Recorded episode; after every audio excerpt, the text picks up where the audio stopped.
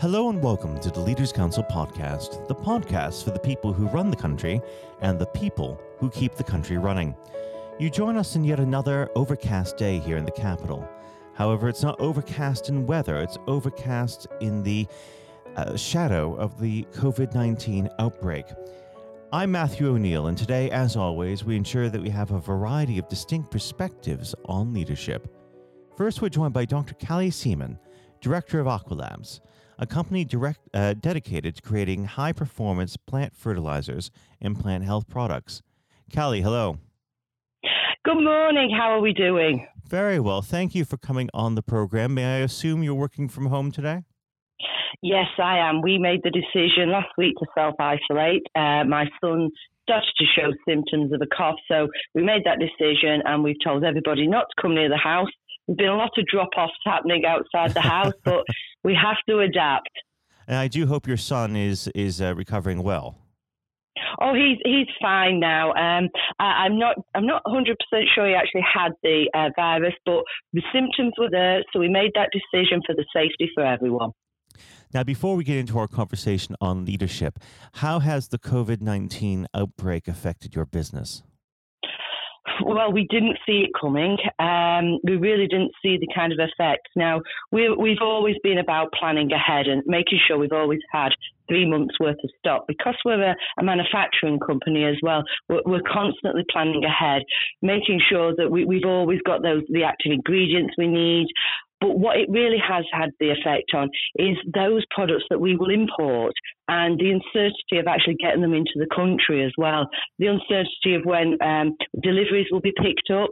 Uh, we we actually contract a, a number of our uh, services out as well. So we have our bottling done um, by another company, and this has had a, a real knock-on effect because their work staff, their staff, their staffing numbers have actually gone down. So we had actually been knocked back a, a, a two week lead time now. Mm. So it, it's had a really big knock on effect on all parts of our business. We've now got two people as well uh, away from the actual warehouse. Our uh, manufacturing manager, he has shown symptoms, so he is self isolating. But very luckily, that our premises is very easy to be able to have uh, distance and that social distancing needing between mm. our uh, workforce at the moment. Now, uh, do you believe that at, as a result of this uh, entire uh, situation, uh, British manufacturers become less reliant on overseas materials?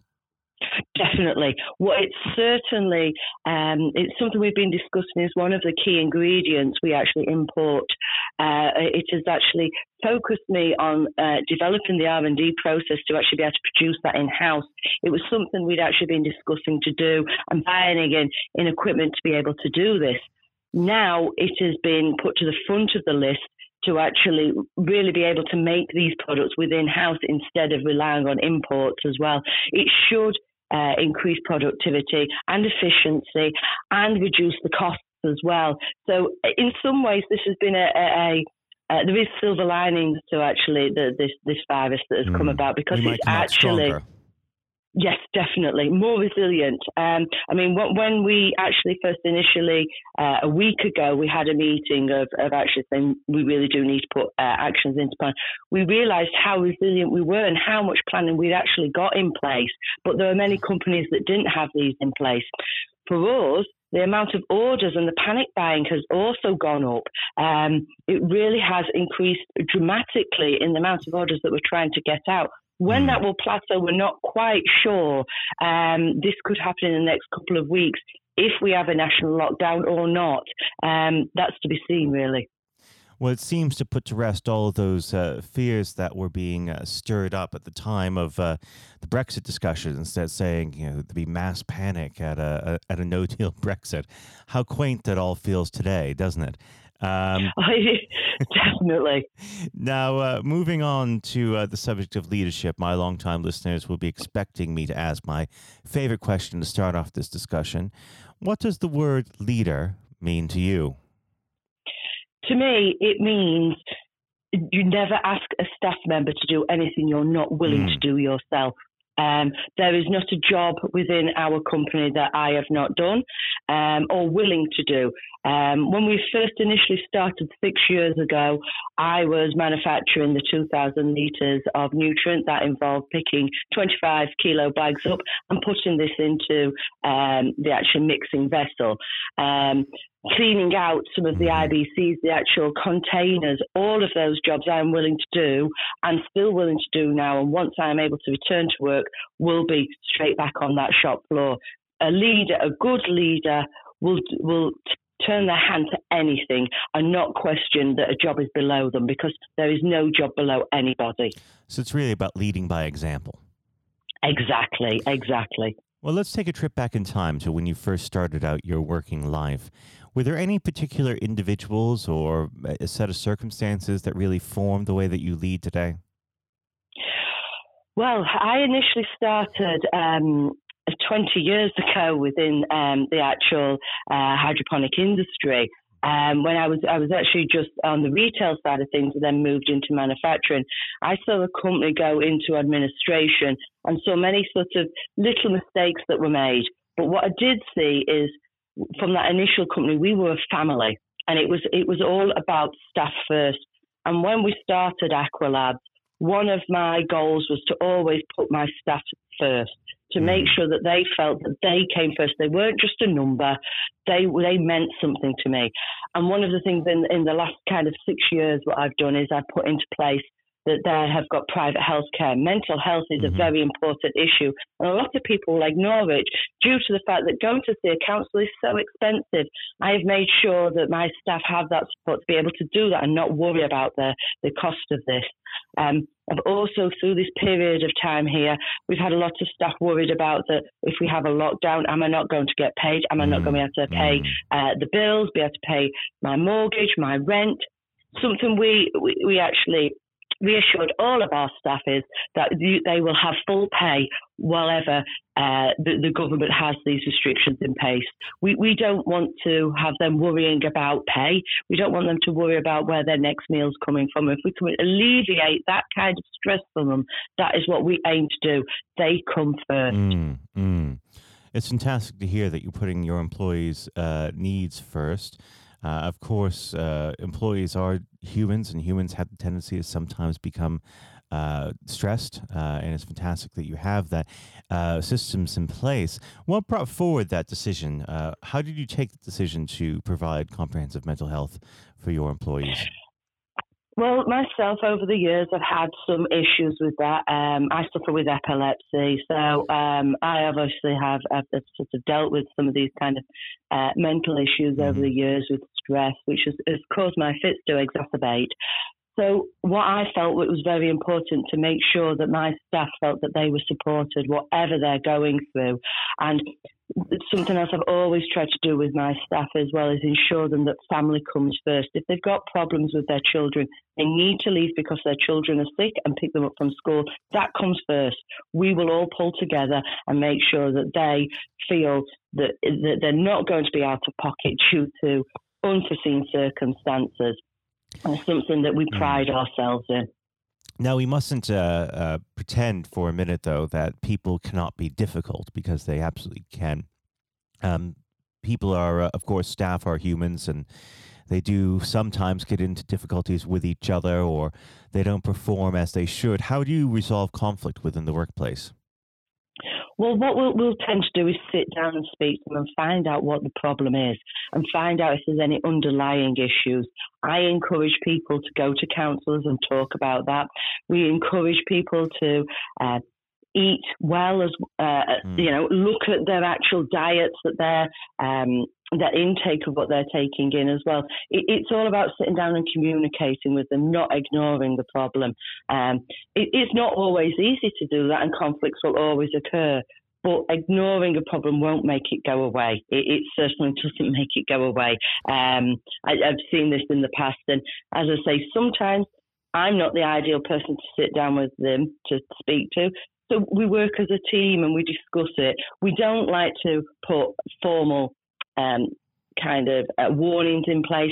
We like to discuss and, and find out, how, you know, what is the underlying issue? You know, is there something that we can help with? And again, this private healthcare that we put into place was something that we felt would help people because if you can go and talk to a counsellor or if you've got a back problem, you will get that sorted a lot quicker if you feel that it isn't a financial burden on you.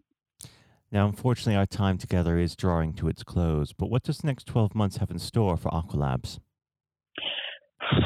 Well, we've got new products coming out.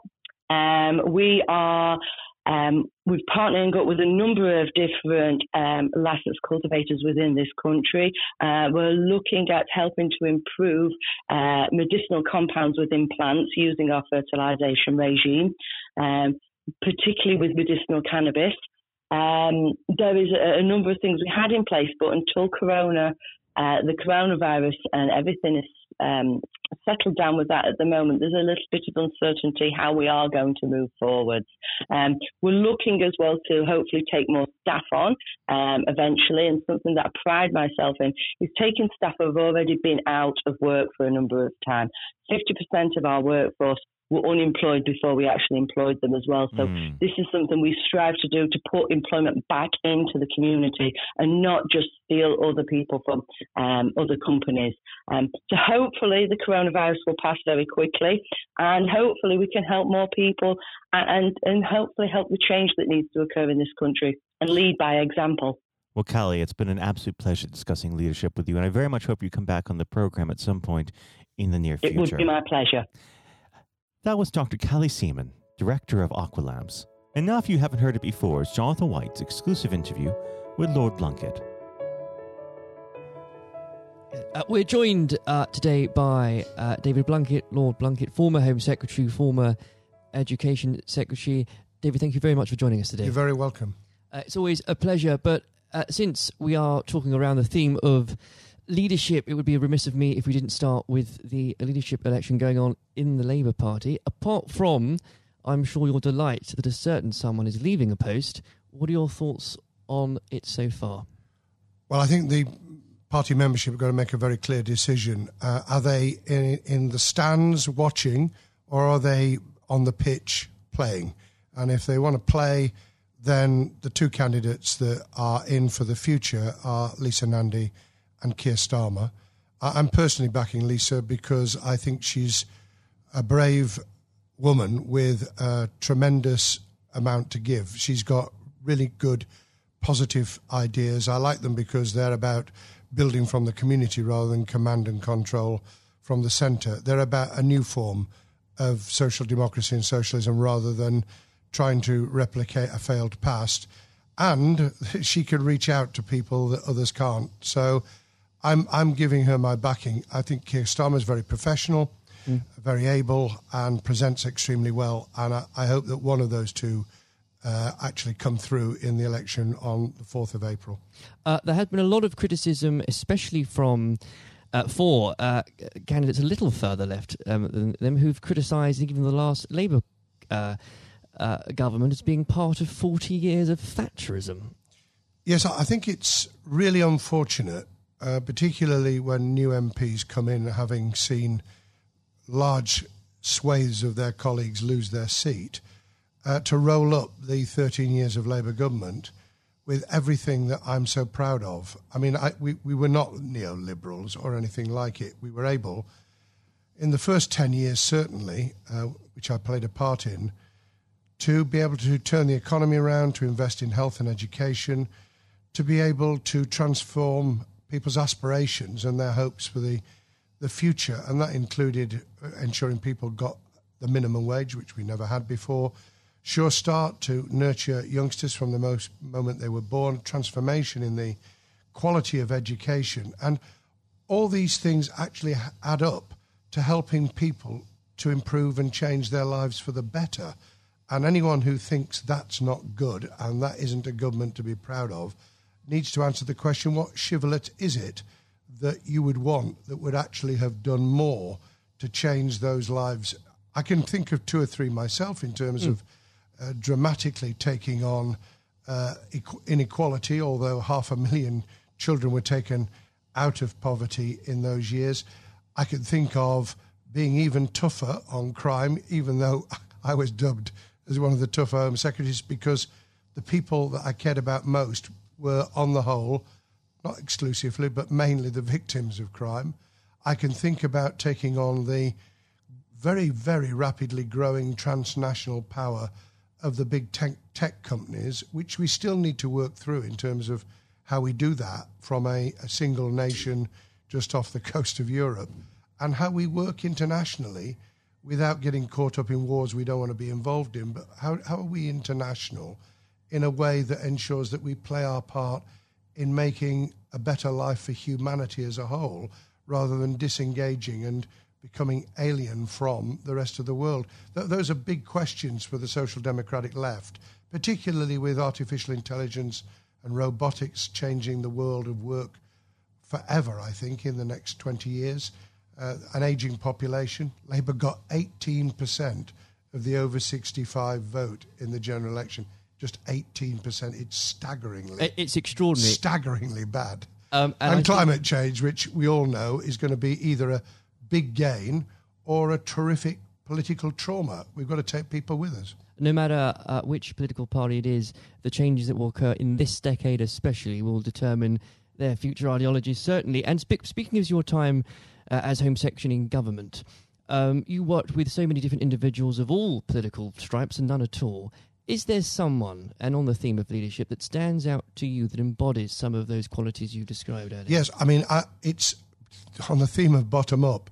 It was some of the most inspiring uh, head teachers and classroom teachers who, in really, really difficult circumstances, were actually transforming the life chances of children by inspiring those children to want to learn, to, if you like, lighting a candle inside them, uh, giving them a, a, a window on the world, which created an inquiring mind and an understanding that the world was their oyster, that they could do things with support. My, my philosophy has always been mutuality and reciprocity. We, we need mutuality to support each other. We need reciprocity in terms of understanding that we don't just take, we, we give a lot as well.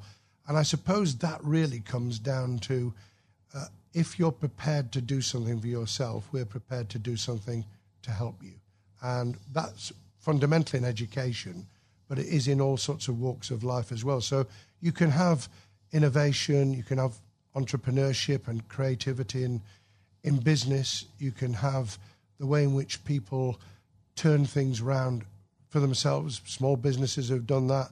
The contribution to uh, new ways of doing things, of thinking differently about our economy. Th- those are all grit to the mill. Those are the things we need to do. And we can do them together. It's not that you're on the side of the devil if you're an entrepreneur or you're on the side of the angels if you work in public services. We, we are mm. dependent on each other.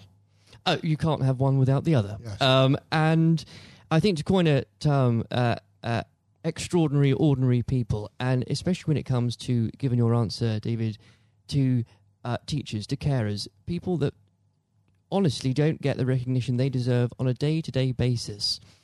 And without them, half of society wouldn't function. completely. I, I, call it civil society, which functions even when government isn't functioning. It's what it's the glue that holds things together. It's people working and living and having their being together and recognizing that they are dependent on each other. I, I've obviously met incredibly inspiring leaders in a different vein, I was very fortunate to have met Nelson Mandela three times. Uh, I met Bill Clinton a number of times, both of whom, in very, very different ways, were inspiring leaders. I've met people in leadership positions who couldn't take a decision to save their lives. Uh, Tony Blair famously said in the, his conference speech the year before he stood down as Prime Minister and I, I knew exactly what he meant. He said the worst ministers are those who won't take decisions, and anyone in a leadership role needs to a know why they're there, what they intend to do with the uh, authority mm. that goes with being a leader and a manager, and then how to draw people in as a team to be able to implement it so that it's a team approach. It's not someone out on a white charger. It's someone who can mobilize, motivate, provide incentives for people to feel that they're part of the solution as well. Uh, and I think whether it's politics, whether it's business, whether it's sport, it's exactly those qualities that you need to succeed in any of them. Yes, it is. And if people recognise that and they have a clear idea themselves, they, they have and build, because you can build leadership qualities, they know how to manage their own time and their own emotions because we all, from time to time, feel like really losing our temper. And I don't pretend for a minute over the years that, that, I haven't.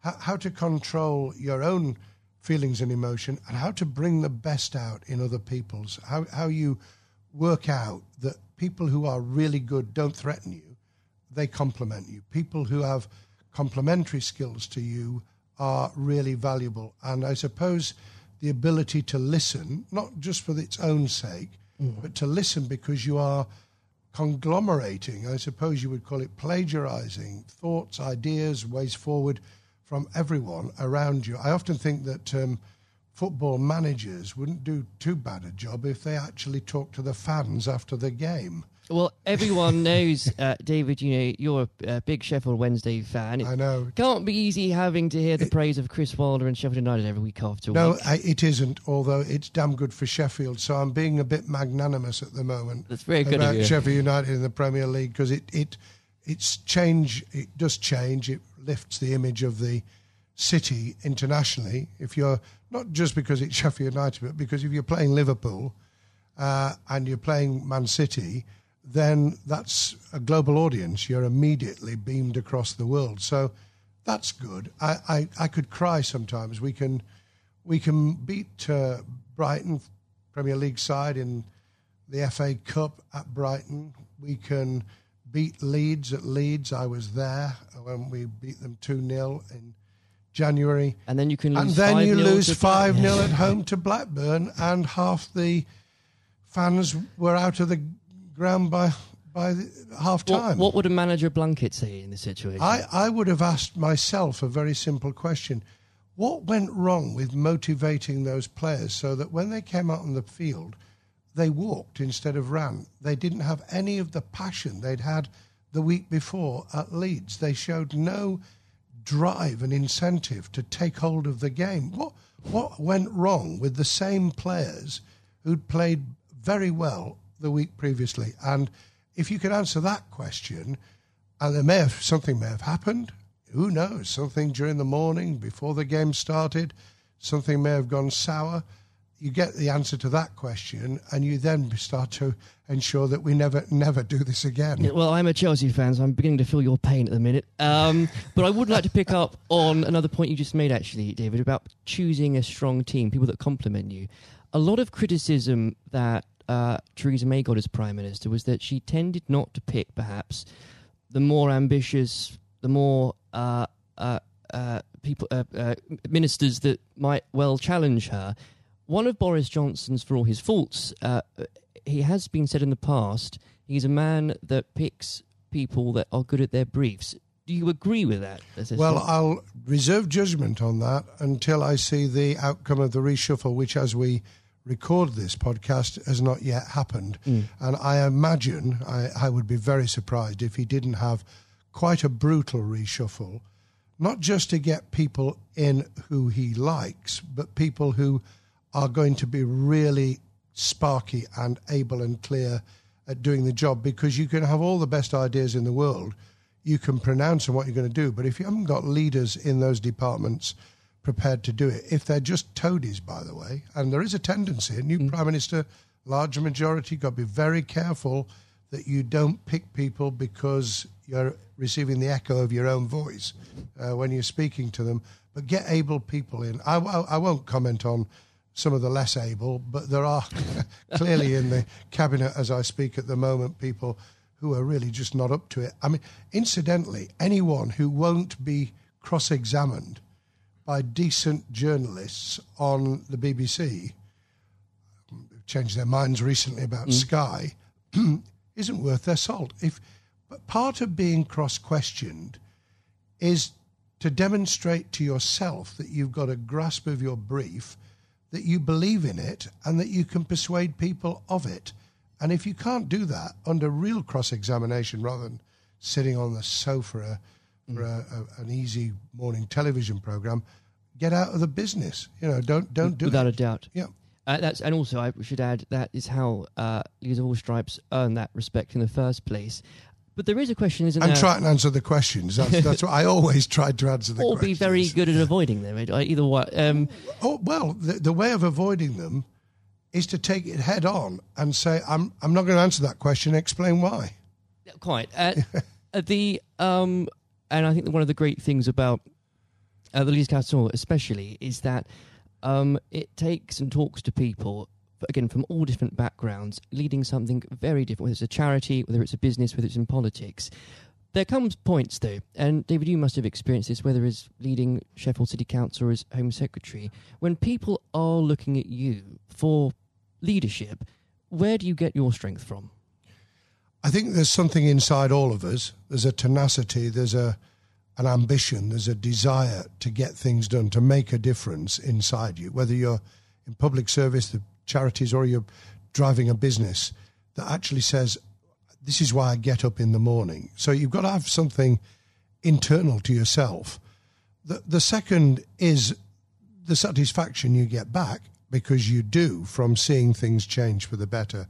You, you can take pride without being egotistical. There's nothing wrong with being proud of what you do and to want to do it even better.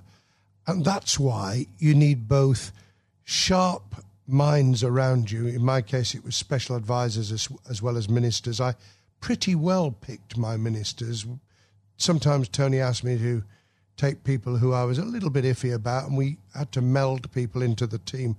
I was able to pick all my own special advisors, and that really did make a difference. Mm. But in, in the end, you've got to like what you're doing. I mean, the, the, the people who are un, unhappy in their skin, they, they, it's very difficult to perform if you're in the wrong business or in the wrong department of a business, or if you're really hating teaching, or in politics, you you're just in the wrong department. I was very lucky because education and employment were my first loves in terms of what I wanted to do, and I got the job for four years. I'd then come to the conclusion that there were really big challenges for us. It turned out even bigger than I expected with the attack on the World Trade Center hmm. three months after I became Home Secretary. But the big challenges of security, of reducing crime, of dealing with the development of positive citizenship, which also had a read over in terms of immigration, the kind of things that change people's lives either for the better or the worse. And you don't get everything right. That's the other thing you've got to recognize, which is why being part of a broader team, being able to take criticism but not always accept it, because otherwise you blow with the wind. That that that's the, the measure. And I think if we can share those traits, those experiences, those different elements through the leadership council, if we can get people from very, very different leadership managerial roles and delivery roles to actually be able to share that experience, everyone will gain something from it because that dialogue will inform, it will avoid people reinventing the wheel. It will take people a lot further than the, the niche, for good or ill, the niche that they're in at the moment. Um, David, the very uh, in a couple of minutes we have left, um, I will be mean and put you on the spot and ask you for predictions, perhaps in three things. What will happen in the Labour leadership contest? How will the next few months go for the government after Brexit? Uh, well, after we leave the European Union on the 31st of January, and where will Sheffield Wednesday finish in the league? Lord above, I'm not. I'm not sure which is the most difficult of those questions. I, I've already in, indicated where my support is for the the Labour leadership.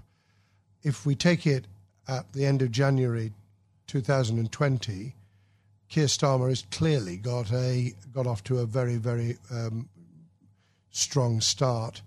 I think, however, it will be very much down to who can reach those parts of the Labour Party membership that came in on the back of Jeremy Corbyn's election in 2015 to that post, who can be persuaded that what they want to see and the change, the big changes they'd like to enact can only be brought about in any form if we win and we win back the people, the tragic loss of people on our side uh, mm. in December 2019. And, and that, that's got to be Lisa Nandy or, or Keir.